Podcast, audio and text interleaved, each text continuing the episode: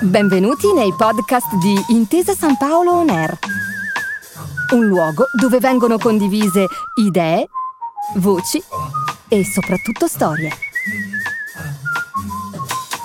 Buon ascolto.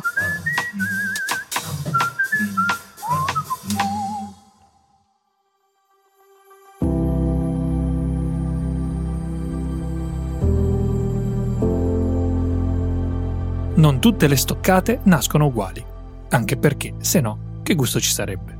In una sfida testa a testa, con il giudice di gara che ha chiamato per l'ultima volta en garde, il fioretto pesa di più, perché in quell'affondo decisivo si nasconde il peso di tutto il lavoro fatto per arrivare fin lì, con la sua storia, i suoi inciampi e le sue virtù. L'ultima stoccata vale più della prima e lascia il segno nell'immaginario collettivo, nella memoria dei presenti e nell'animo di chi, per sfortuna sua, l'ha tirata peggio del proprio avversario. L'ultima stoccata, però, è anche un viaggio, in cui ognuno sceglie il mezzo di trasporto che ama di più e decide da solo, al massimo discutendo col destino, delle tappe da fare lungo la via. Perché a volte l'ultima non è esattamente l'ultima e basta, ma è l'ultima prima di un nuovo inizio, o l'ultima prima di fare una scelta importante, una di quelle che ti cambia la vita.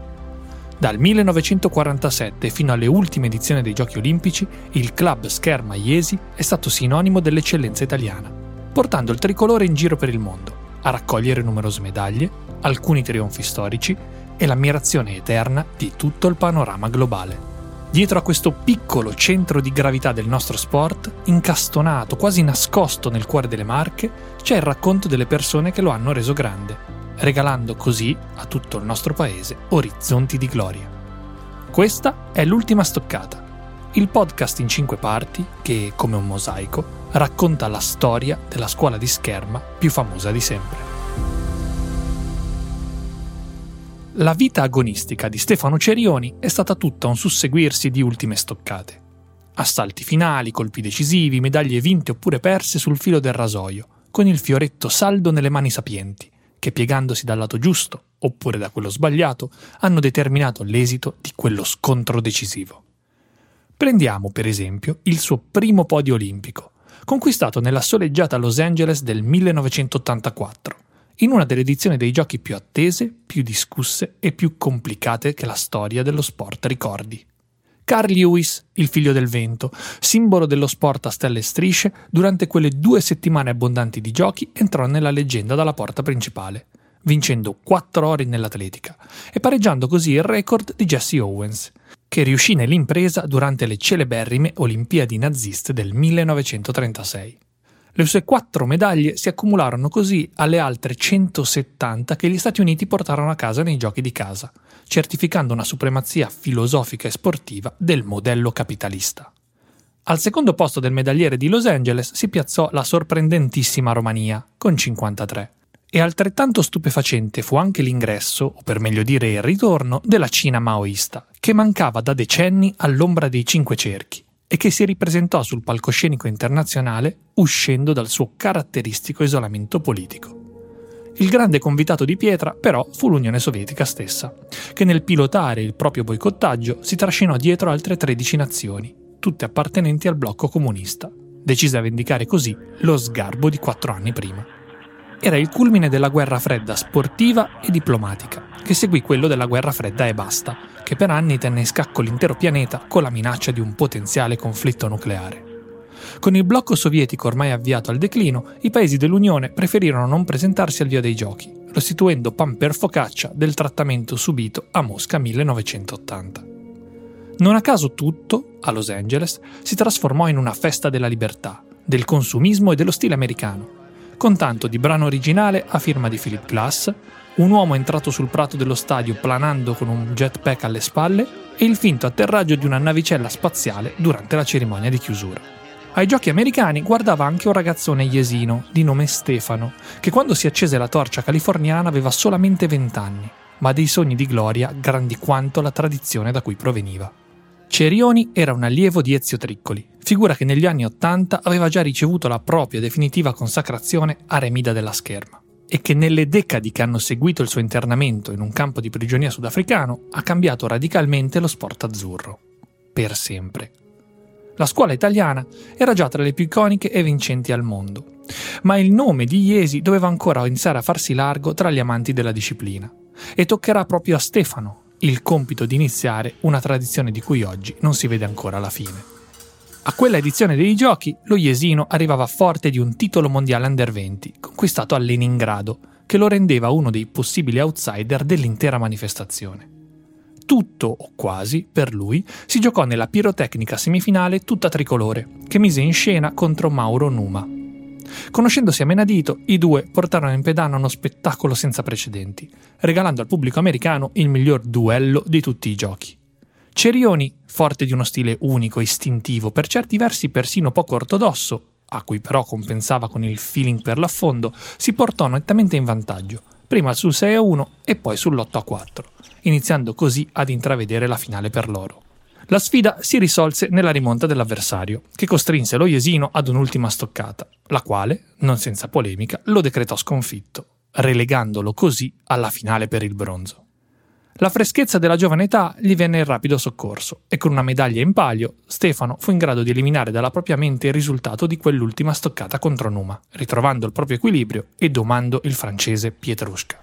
Quel bronzo fu il primo trionfo del club Scherma Iesi sul teatro olimpico, presto bissato dall'oro a squadre, vinto poche ore dopo, grazie anche alle stoccate di Stefano. Una data apparentemente persa nella storia, ma che in realtà segna l'inizio di tutto.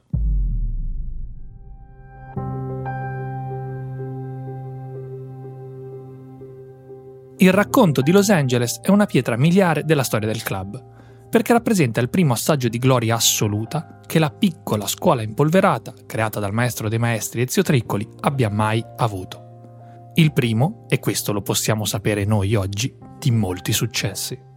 Dal sottoscala di Iesi alle luci olimpiche, rese ancora più scintillanti dalla location hollywoodiana.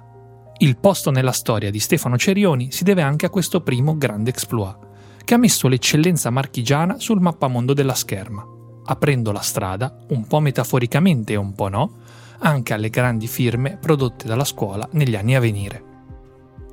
A volte è proprio quell'ultima stoccata, quella che ti regala una gioia grande, a fare da spartiacque nella costruzione di un futuro da sogno.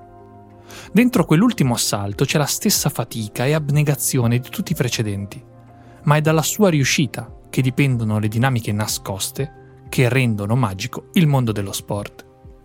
Stefano Cerioni, atleta, è stato un diretto prodotto del carattere dell'Ezio, iesino dalla fierezza smisurata, capace di portare in pedana il meglio di tutto lo spirito marchigiano. Prestanza fisica, a volte addirittura tracotanza atletica, mista a istinti unici per la scherma, e anche un carattere piuttosto spigoloso, tipico di chi conosce molto bene le proprie qualità. Quando Diani ne aveva soltanto 16, il gigante buono della scuola scherma Iesi era già in pianta stabile membro della nazionale Under 20, con la quale completò il proprio processo di maturazione tecnica e sportiva nel viaggio di avvicinamento ai giochi americani. Dotato di una cattiveria agonistica senza pari e di un'aggressività tecnica sconosciuta agli altri atleti del circuito, Stefano, figlio delle Marche, diventò il primo grande nome riconosciuto a livello internazionale proveniente dalla palestra del maestro coronando così un'ascesa lunga più di 30 anni. E per capirne fino in fondo l'impatto culturale e sportivo, basterebbe affidarsi alle parole di chi li aveva conosciuti entrambi molto bene, sia il maestro che Stefano. Ci riferiamo a Maria Cristina Triccoli, figlia del padre fondatore.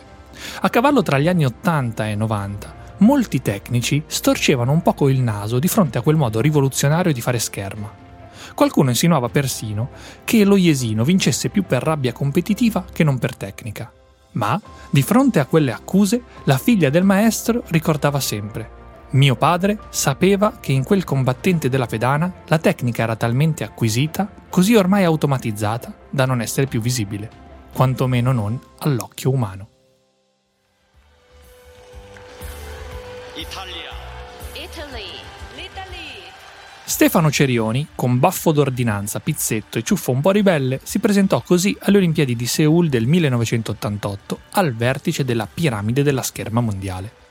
Dopo essere diventata la prima firma da podio olimpico della storia di Iesi, una medaglia d'onore che la grandezza delle imprese future avrebbe poi reso ancora più importante, era pronto ormai al grandissimo exploit per portare nelle Marche l'argenteria più pesante che ci sia. l'oro individuale di Fioretto.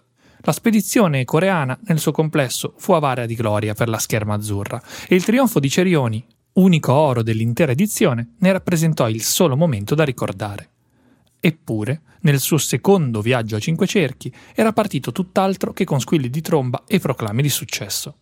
L'inattesa sconfitta contro Kim Seong-pyo, sospinto dal pubblico di casa, infatti, lo aveva costretto alle forche caudine degli spareggi, per approdare ai quarti di finale.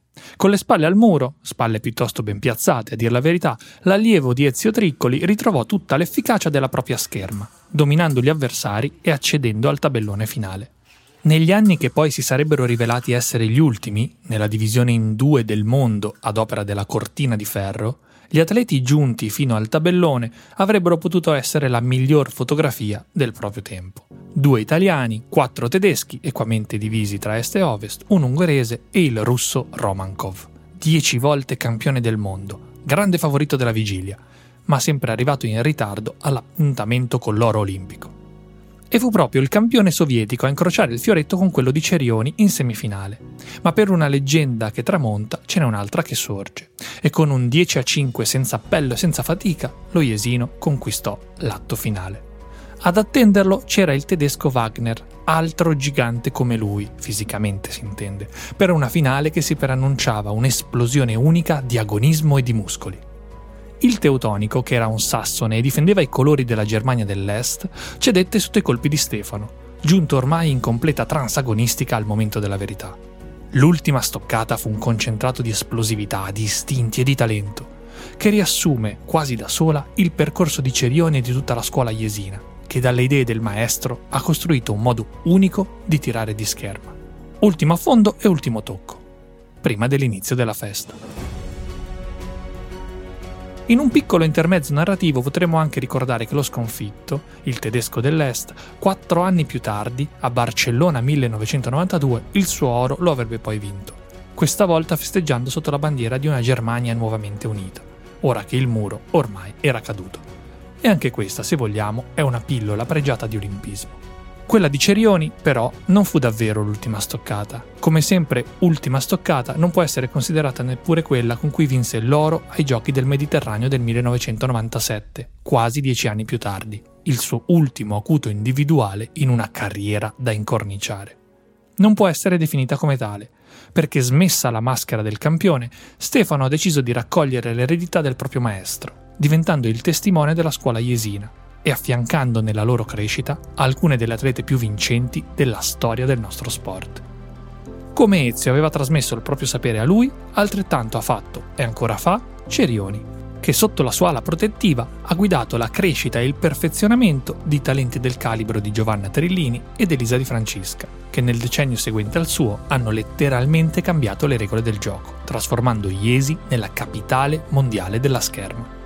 L'ultima stoccata di Stefano Cerioni, quindi, a prescindere dal momento in cui è stata sferrata, ha sempre e solo rappresentato l'inizio di qualcosa e mai la fine, perché a ben vedere non c'è compito più importante per una scuola che trasmettere il sapere, di generazione in generazione, affinché di questo viaggio senza precedenti nessuno debba mai vedere la fine.